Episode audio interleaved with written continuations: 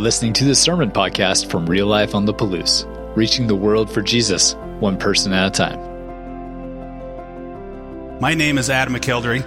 I get the honor of serving on our staff here as one of the pastors, and I have the privilege today to wrap up our first series of the calendar year, Not a Fan.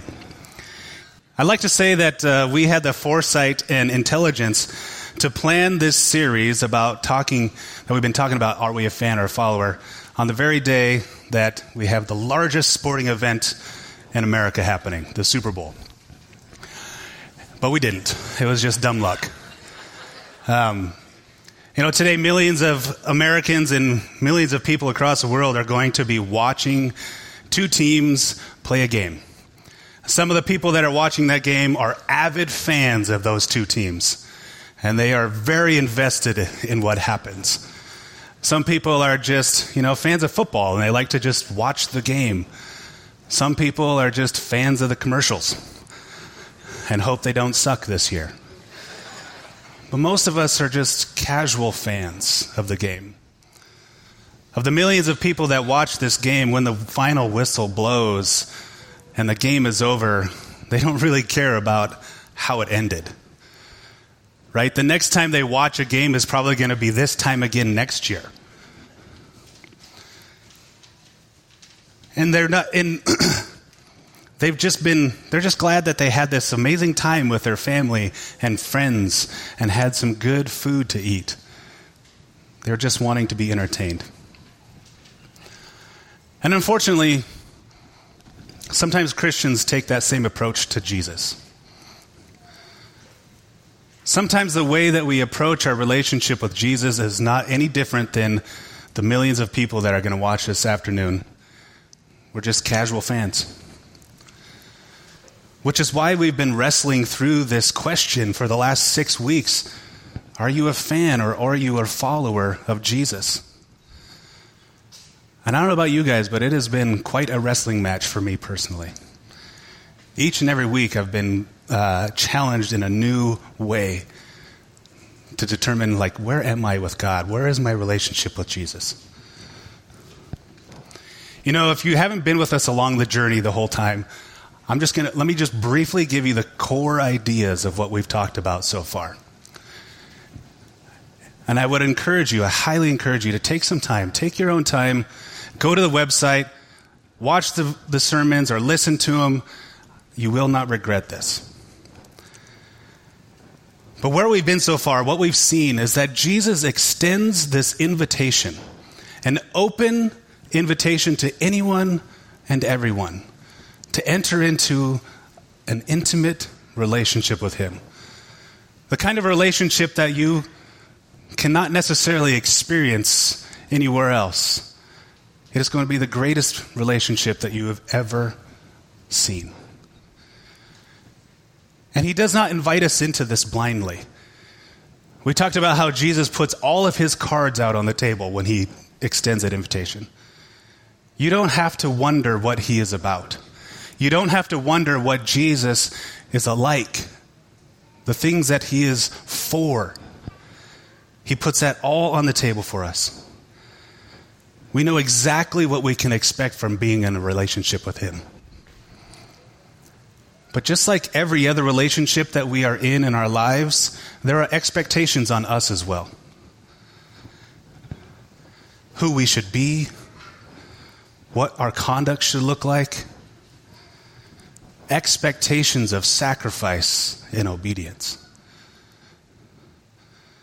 But those expectations are not there to limit us in this relationship, but to give us a fuller experience of what it's like. To give a healthy, loving relationship between us and God. And now, knowing all of this, all the stuff that we've been talking about for the last several weeks, knowing everything we know, that Jesus is inviting us into something really special. And he's not hiding from us anything about what that relationship looks like. He's not hiding what his expectations are for himself or for us. And we know that. And yet still, some of us struggle. on whether or not we want to be a fan or a follower of Jesus. Like the millions of casual football fans today, we choose to be okay with a relationship with Jesus that is just a mere shadow of what it could be. And why is that? Why do we hold ourselves back from this relationship that we're invited into? Why do we just keep ourselves from just going all in? Well, I think that the reasons are varied. As varied as the people that are in here. But what I want us to do today, what I want to take the rest of our time together to do, is I want to dive further into this. I want to explore what may be an underlying root of why it is that we choose to stay fans instead of become followers of Jesus. And so what I'm going to do is I want to take us first to an encounter that a young man has with Jesus. It was during Jesus' ministry on earth, towards the end of it. So if you have your Bibles or your Bible apps, come with me over to Mark chapter 10. This is starting in verse 17. Here's what God's word says. As Jesus started on his way, a man ran up to him and fell on his knees before him. "Good teacher," he asked, "what must I do to inherit eternal life?" "Why do you call me good?" Jesus said. "No one is good except God alone. You know the commandments. You shall not murder. You shall not commit adultery. You shall not steal. You shall not give false testimony. You shall not defraud. Honor your father and your mother." "Teacher," he declared, "all these I have kept since I was a boy." Jesus looked at him and loved him. "One thing you lack," he said. "Go, sell everything you have and give to the poor, and you will have a treasure in heaven. Then come, follow me." At this, the man's face fell. He went away sad because he had great wealth. This guy is not so different from you or I. I mean, sure, he has great wealth, and not many of us can say that in this room. But here is a guy who seems to have it all together. He's doing all the right things. He's obeying all of the commands. It doesn't seem like he's wanting for anything. But even in the midst of all that, he still recognizes that there's something missing from his life. Something is not right. And so he goes to this rabbi that he has been seeing around the area, teaching, talking, and asks him, "What am I missing? Where am I missing the mark? What must I do to get new life?" And Jesus' response is the same response that he gives to us. He looks at us. He looked at him and loved him as he loves us. And he opened the invitation. "You're only lacking one thing, a relationship with me. Come. Follow me. But before you can, you have to leave behind your old life to get the new life."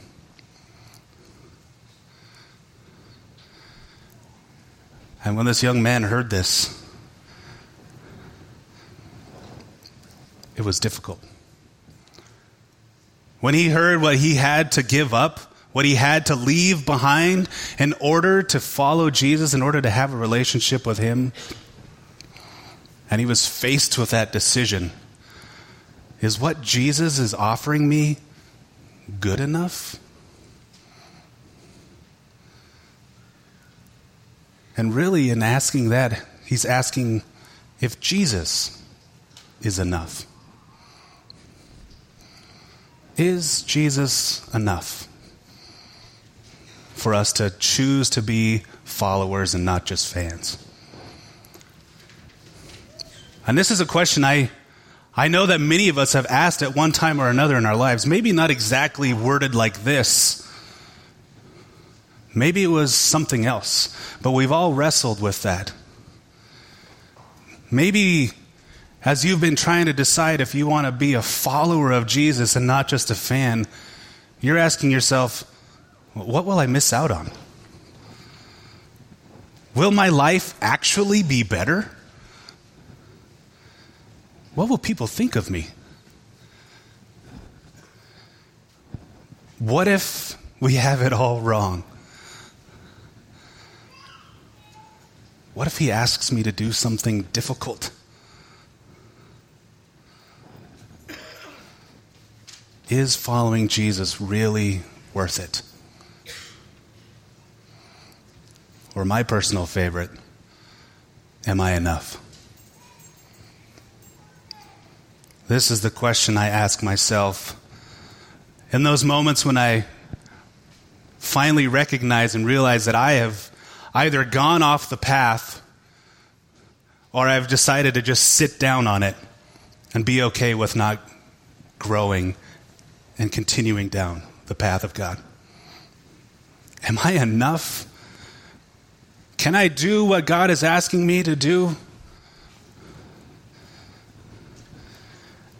You know, regardless of whether or not the question you wrestle with when you are trying to decide if you want to be a follower of Jesus or just a fan is one of these or one that you know intimately or maybe not even at all of these questions have the same root.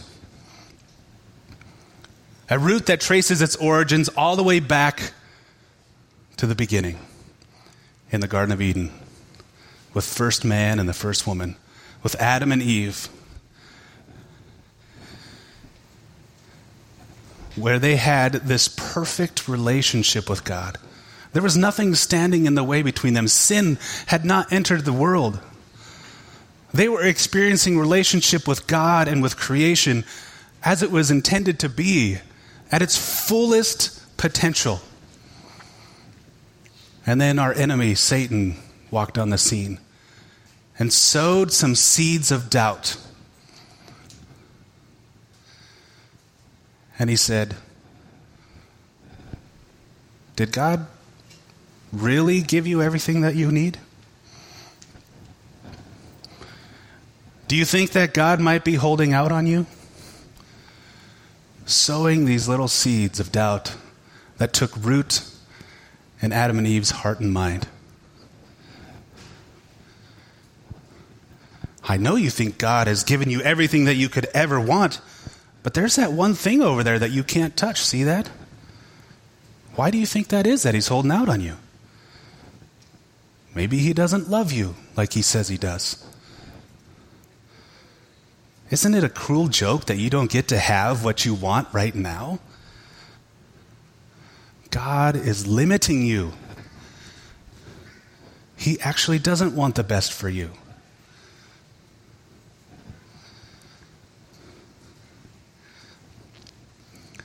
And lies like these have been coursing through the hearts and minds of humanity ever since to this very day.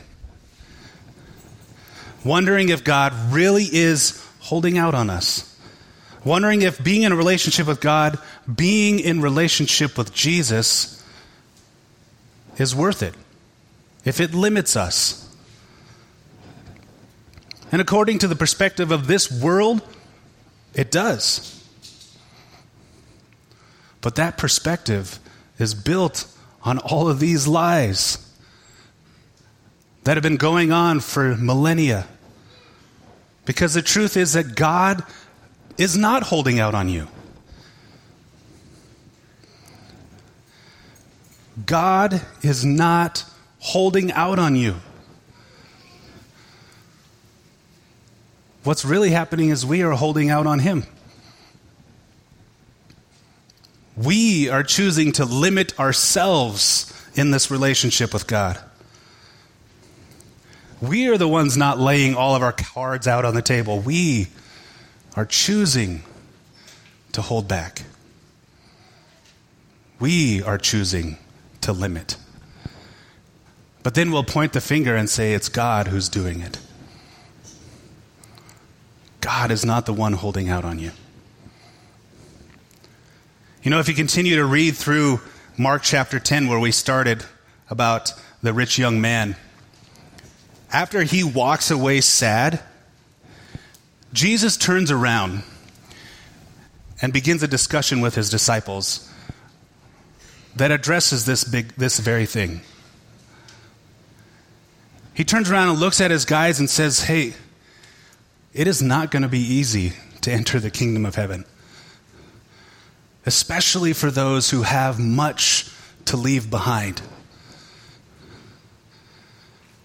And his disciples are amazed. They're like, how in the world can this be? Who can be saved then? If it is this hard, who can be saved? And he continues, no one. None of you. You cannot be doing this on your own. With man, it's impossible. But not with God. With God, all things are possible. And he keeps on going. He says, in fact, if you choose to follow me, if you choose to leave your old life behind for me, for the gospel that he came to preach, he's going to bless you. He will bless you with 100 times more than what you left behind. Now hear me out. This is not Jesus saying that if you follow him, then you are going to get health, wealth, and prosperity. Like that you can only come up with that determination if you stopped reading. Because if you keep reading and you look at what he actually says, one of the things that's included with that, the 100 times business, persecutions. Persecutions. God's not holding out from you. He has much to give to you. But following God is not easy. It never was meant to be. We will experience things along the way that we would rather not. But in the midst of all that stuff that goes on, God will bless us if we choose to follow him. And this is not a new thing for God. This is who he is. It's who he has been from the beginning of time. There's a story of this guy named Elisha in the Old Testament, whose story actually reflects the story of the rich man pretty well. Except for one thing. Elisha's response is vastly different than that of the young man. If you don't know, the story of Elisha begins in the 19th chapter of 1 Kings, is where he comes onto the scene. And we see him out in a field with his oxen plowing the field. He's plowing with a pair of the dozen oxen his family has. This guy has a lot. He comes with a family. If you have a dozen oxen, that means that you probably got some coin in the bank. And as he's plowing, this prophet named Elijah walks by. And on the prompting of God, Elijah goes to Elisha and he throws his cloak over Elijah's shoulders and then walks away. Now for us, that doesn't really mean a lot. Why in the world would he throw his cloak on there? But for Elisha, it did. For Elisha, this meant that this man of God was calling him to be a follower. This prophet of God was telling Elisha that he was to be the one to succeed him, Come follow me, Elijah was saying, and I will show you what it means to be the mouthpiece of the Lord. And Elijah runs up to Elijah and he's like, I'm coming with you, but let me go back and say goodbye to my mom and dad. Elijah's like, whatever, you do what you want. So Elisha goes back. He doesn't just kiss his mom and dad goodbye. No, he grabs those two oxen that he was using to plow the field and he kills them. And then he takes his plow, breaks it up, starts a fire, and roasts the meat of those oxen that he killed. And then he takes that meat and he distributes to all the people, to the poor. And he walks away from his old life and follows Elijah. And embarked on a life that was not going to be easy, because the life of a prophet was not an easy one.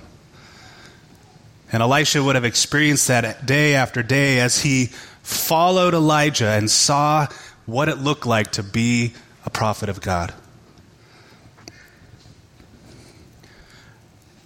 At the end of Elisha's time with Elijah, right before God takes Elijah up into heaven on chariots of fire,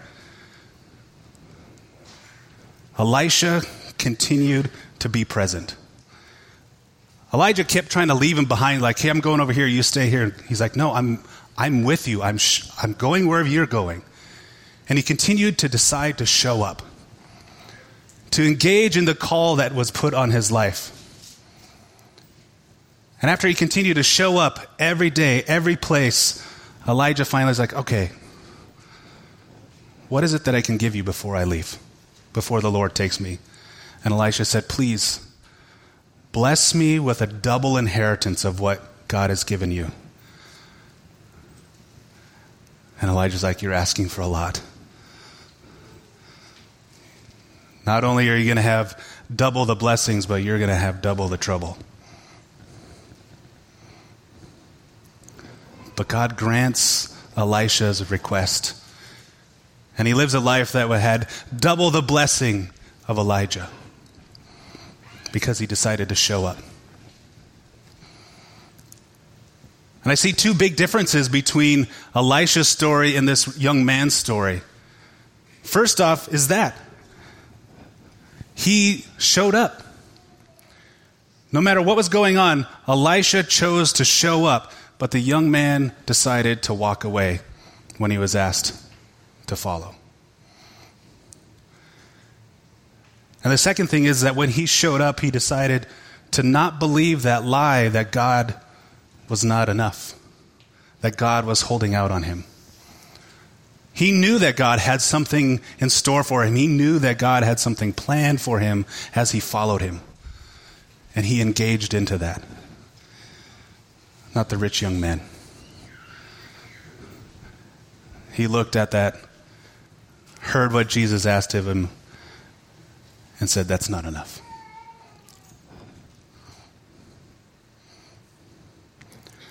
This is what I believe we need to do as well. For us to make that transition from being followers, fans of Jesus, to becoming followers of Jesus. I can speak, I promise. We have to be like Elijah is, or was. We have to confront the lies that have been being told to us from the very beginning. We have to wrestle with those. We have to wrestle with God with those. We have to find out what His truth is. Because we can't do it alone. It's like Jesus said, we can't do it. It's impossible. But with God, all things are possible. And He wants you to wrestle with Him, not on your own with those hard questions that you have. And invite those that He has put in your life around you, fellow followers of Jesus, to fight through that stuff with you. And the second thing that we need to do is just show up. Show up. Engage in your relationship with Jesus. You know, one of the things that has been hard through this whole series is delineating the difference between what a fan and a follower is, right? Like, it's not like I go to bed a fan and I make the decision, oh, I'm going to be a follower tomorrow, and then poof, I'm ready to go and totally 100% committed follower of Jesus the next morning. No, this is a process. This is a journey that we are asked to join. We are asked to be letting God to transform us, to make us into an image that is more like his son Jesus. And that takes time. It is okay for you to be where you are in your relationship with him. That's okay. It's not okay to stay there. It's not okay to stay there. When we make that decision to follow Jesus, to accept the invitation into relationship with him, we have got to make steps forward. We have got to show up and engage. We have got to battle the lies that have been told to us for our entire lives about who we are, what we're missing out on. Is Jesus enough? Whatever the lies are that you are battling and wrestling with, we have to show up and engage. In the coming weeks, that is something that we are really going to be asking all of you to do. As followers of Jesus, as a church, to show up and wrestle with God. I mean, really, that's something that we need to do every day. But in the next few weeks, we are heading into a sermon series that starts next week, and it's called Grace and Truth, Faith, Gender, Sexuality. And we are going to be doing the best that we can to look at what God says with regards to our faith and what that means for our sexuality, our gender, and topics like that. I imagine some of you may already be getting ready to be offended by what we might or might not say. And that's okay. Truly, it's okay. All we're asking, the elders of this church have been praying for it. Josh and I have been praying for it. That you guys lean into this tension with us, because it's going to be tense, because we've been being told lies for millennia, and we have to wrestle through those together. We have to see what it looks like to follow God and experience his grace and truth in our own lives, and what that looks like to love one another in grace and truth as well. We're just trying the best that we can to show up each day and choose to follow Jesus the best that we can. I'm going to ask the same for you guys. Now's the time we are going to move towards our opportunity to worship with communion today as a family. If you're new with us, we have what we like to call around here an open table. And all that means is that you don't have to be a regular attender at Real Life. You don't have to be a semi-regular attender or a partner. It doesn't matter. All that matters is that if you want to celebrate with us today, like if you have accepted that invitation to get into a relationship with Jesus, to follow him as your Lord and Savior to the best of your ability, man, we would love to have you celebrate with us today. It would be an honor. Now, as you guys are getting that stuff ready, and you are, I hope, beginning to wrestle with God about what it looks like for you to show up and wrestle the lies that you have been allowing to affect your relationship with him. I want to read for you from Paul. I want to read from his, what many believe to be his last letter that he wrote to the churches. Most scholars believe he wrote it from the prison in Rome, not too long before he was executed, so late in his ministry. But here's what Paul has to say to the church. A guy who has wrestled with a lot of things in his life, a lot of lies, a lot of struggles, but showed up each and every day. This is in Philippians chapter 3. But whatever were gains to me, I now consider loss for the sake of Christ. What is more, I consider everything a loss because of the surpassing worth of knowing Christ Jesus my Lord, for whose sake I have lost all things. I consider them garbage, that I may gain Christ and be found in him, not having a righteousness of my own that comes from the law, but that which is through faith in Christ, the righteousness that comes from God on the basis of faith. I want to know Christ. Yes.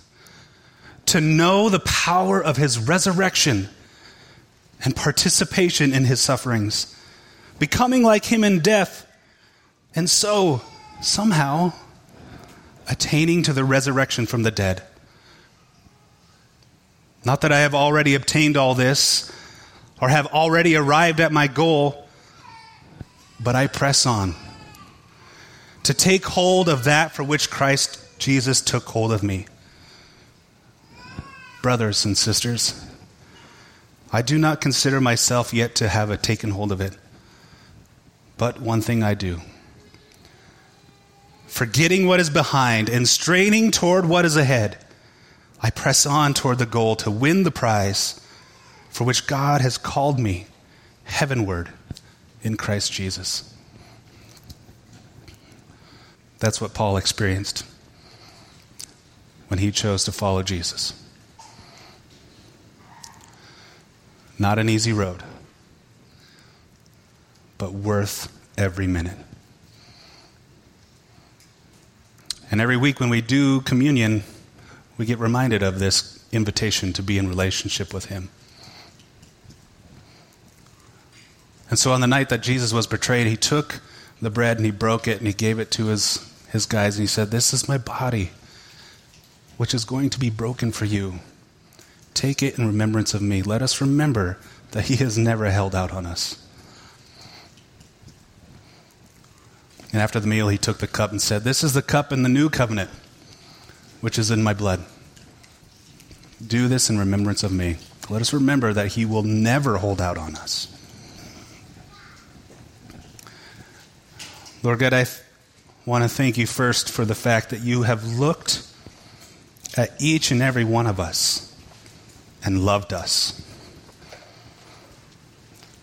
And in that love, Lord, that you have seen the one thing that we have always lacked, you. And you've invited us to come in to relationship with you and to experience that.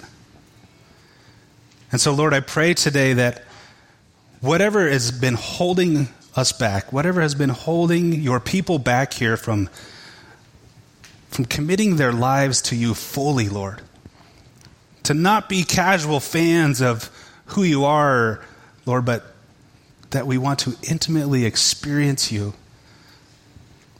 Lord, give us the boldness to just show up each and every day and just ask you, "What do you have for me today, Lord?